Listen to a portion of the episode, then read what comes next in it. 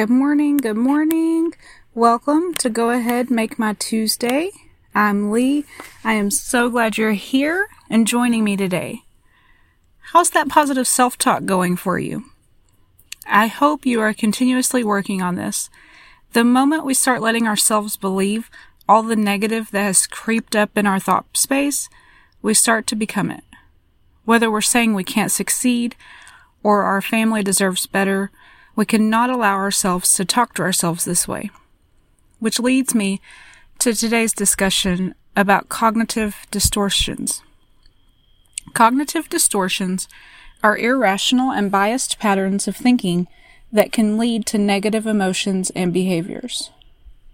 They are distorted thought patterns that we as individuals often engage in without being fully aware. These distortions can contribute to feelings of anxiety, depression, and overall mental health distress.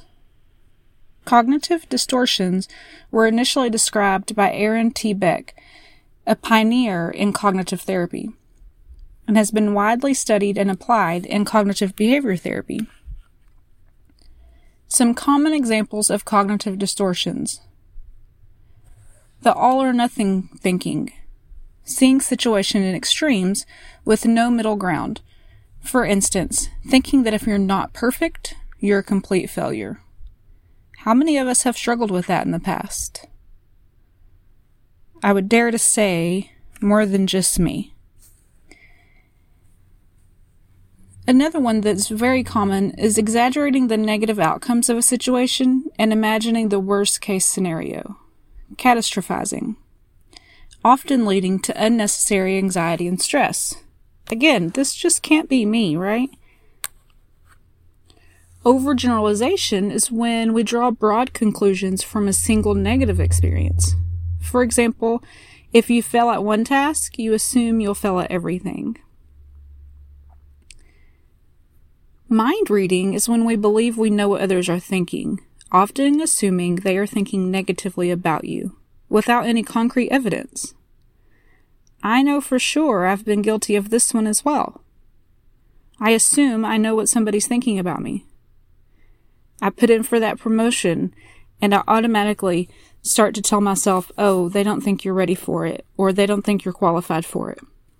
When they didn't even say anything at all. It's just me trying to read the minds of other people in a negative manner. And then I start to believe it after so long. Do you see how quickly this can affect our mental health, which then carries over into relationships?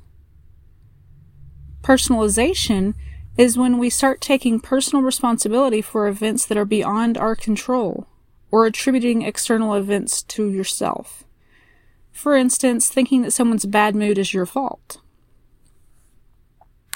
Selective abstraction is when we focus exclusively on the negative aspects of a situation while ignoring any of the positive aspects.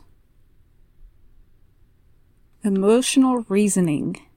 Believing that our feelings define the reality, even if they're not based on actual evidence.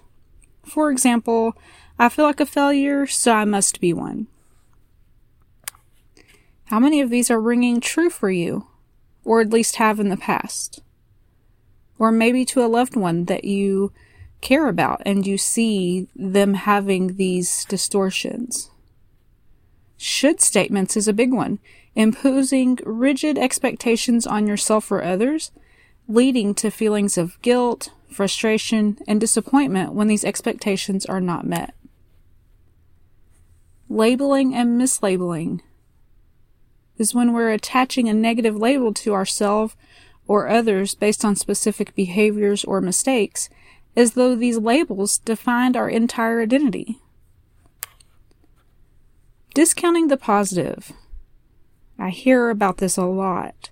We reject the positive experiment, experiences, compliments, or achievements as insignificant or undeserved. How many of you are actually good at taking compliments? I know that's something I still continuously work on. Someone can give me a compliment, and instead of telling them thank you and accepting it, I downplay it, like, oh, well, I can't take credit for that, or it wasn't really that big of a deal. Somehow I'm discrediting that compliment and discounting that positive feedback. Lastly, jumping to conclusions. I know a lot of us are guilty of this too. We make assumptions without sufficient evidence. This can manifest as both a mind reading and a fortune telling, predicting negative outcomes. So, cognitive distortions can perpetrate negative thought patterns and impact how we interpret events, which in turn affects our emotions and our behaviors. And we've discussed before, when our emotions and behaviors are impacted negatively, that overflows into our relationships. And you can see the domino effect of this, right? Cognitive behavioral coaching or therapy is often used to help individuals identify and challenge these distortions, replacing them with more realistic and balanced ways of thinking. This then leads to improved emotional well being and more adaptive behaviors. So let's talk about Sarah for a 2nd mm-hmm. Sarah is a college student preparing for her final exams. She has always been an overachiever and sets high standards for herself. As the exams approach, she starts feeling overwhelmed with the amount of material she needs to cover. She begins to engage in a cognitive distortion known as all or nothing thinking. Sarah believes that if she doesn't get a perfect score on all of her exams, she's a complete failure. She thinks that anything less than perfection is worthless and won't lead to success in her future career. This kind of thinking makes her anxious and stressed leading her to spend excessive hours studying and sacrificing sleep and social activities. As a result of her all or nothing thinking, Sarah experiences a lot of effects. She has increased stress and anxiety because of her rigid belief that anything less than perfect is a failure, causing her to constantly worry about her performance. Sarah feels anxious about every detail of her studies and exams making it extremely difficult to focus effectively. Sarah also starts to experience some burnout. Sarah's intense study schedule and lack of self care lead directly to that burnout. She's exhausted physically and mentally, making it even harder for her to concentrate and retain information. When Sarah inevitably makes a small mistake on one of her exams or doesn't perform as well as she had hoped, she internalizes this as evidence of her failure. Her self esteem takes a hit, and she feels inadequate as she s- starts to experience some negative self esteem. Fearing the possibility of not achieving perfection, Sarah may also begin the avoidance of challenges. Just avoiding the task or avoiding trying new things. This limits her growth and potential. The all or nothing thinking can also lead to unrealistic, impaired decision making. Sarah might engage in extreme behaviors like cramming for hours on end without breaks, thinking this is the only way to succeed. As you can imagine, these things also lead to strained relationships.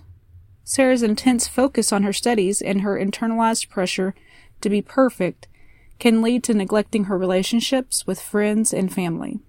This isolation can further exasperate her stress.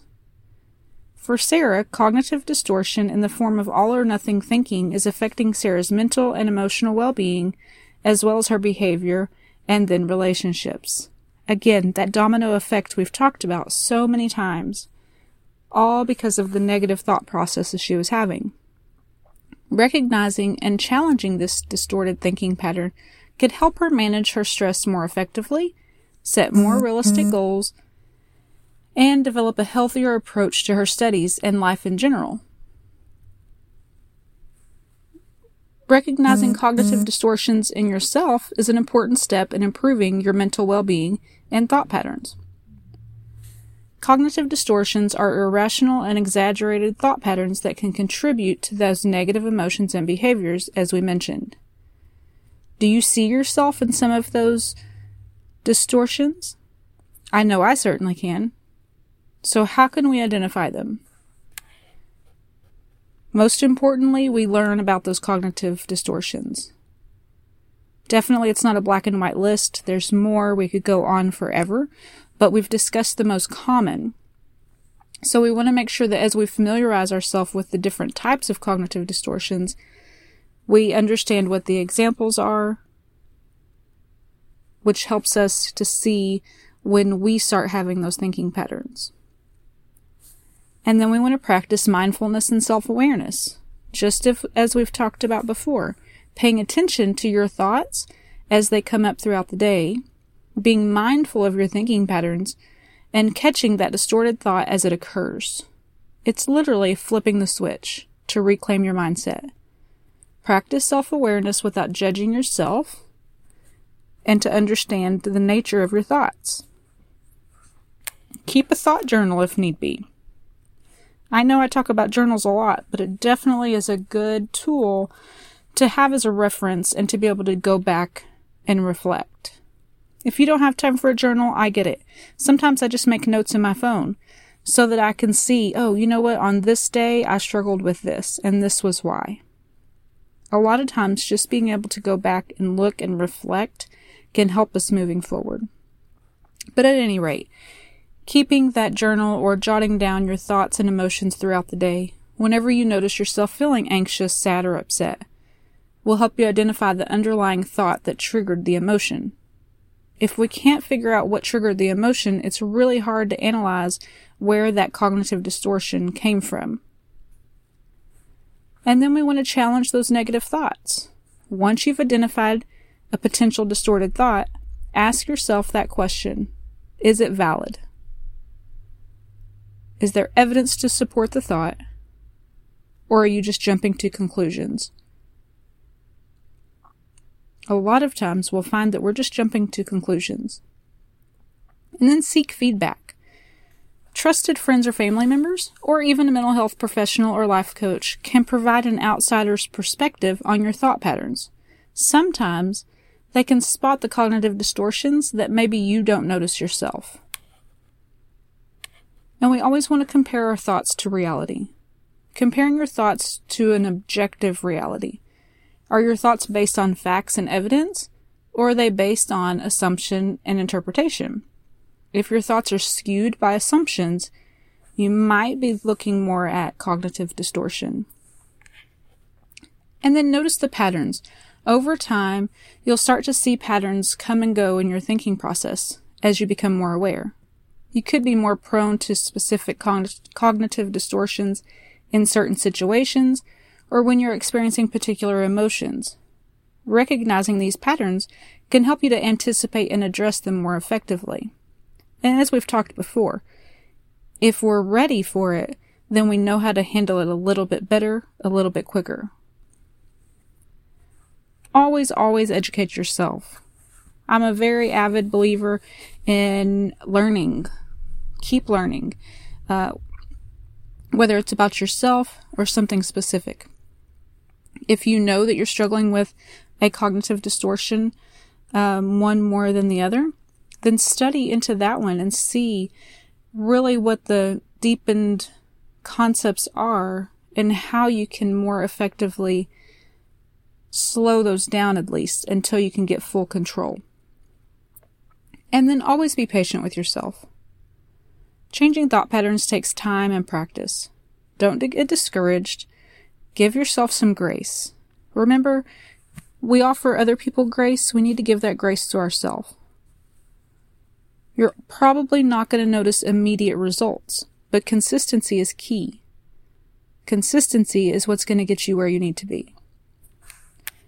Remember that recognizing and addressing cognitive distortions is an ongoing, continuous process. As we become more aware of our patterns, we can develop healthier thinking habits that contribute to improved mental well being.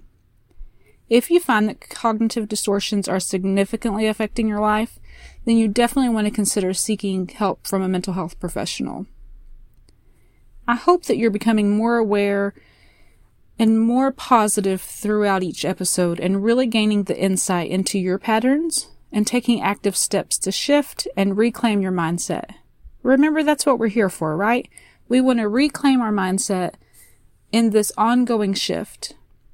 It's a challenge, it's work. I know it, but you are so worth the work and you're so worth the challenge. I would love to hear from you and what your progress has been so far.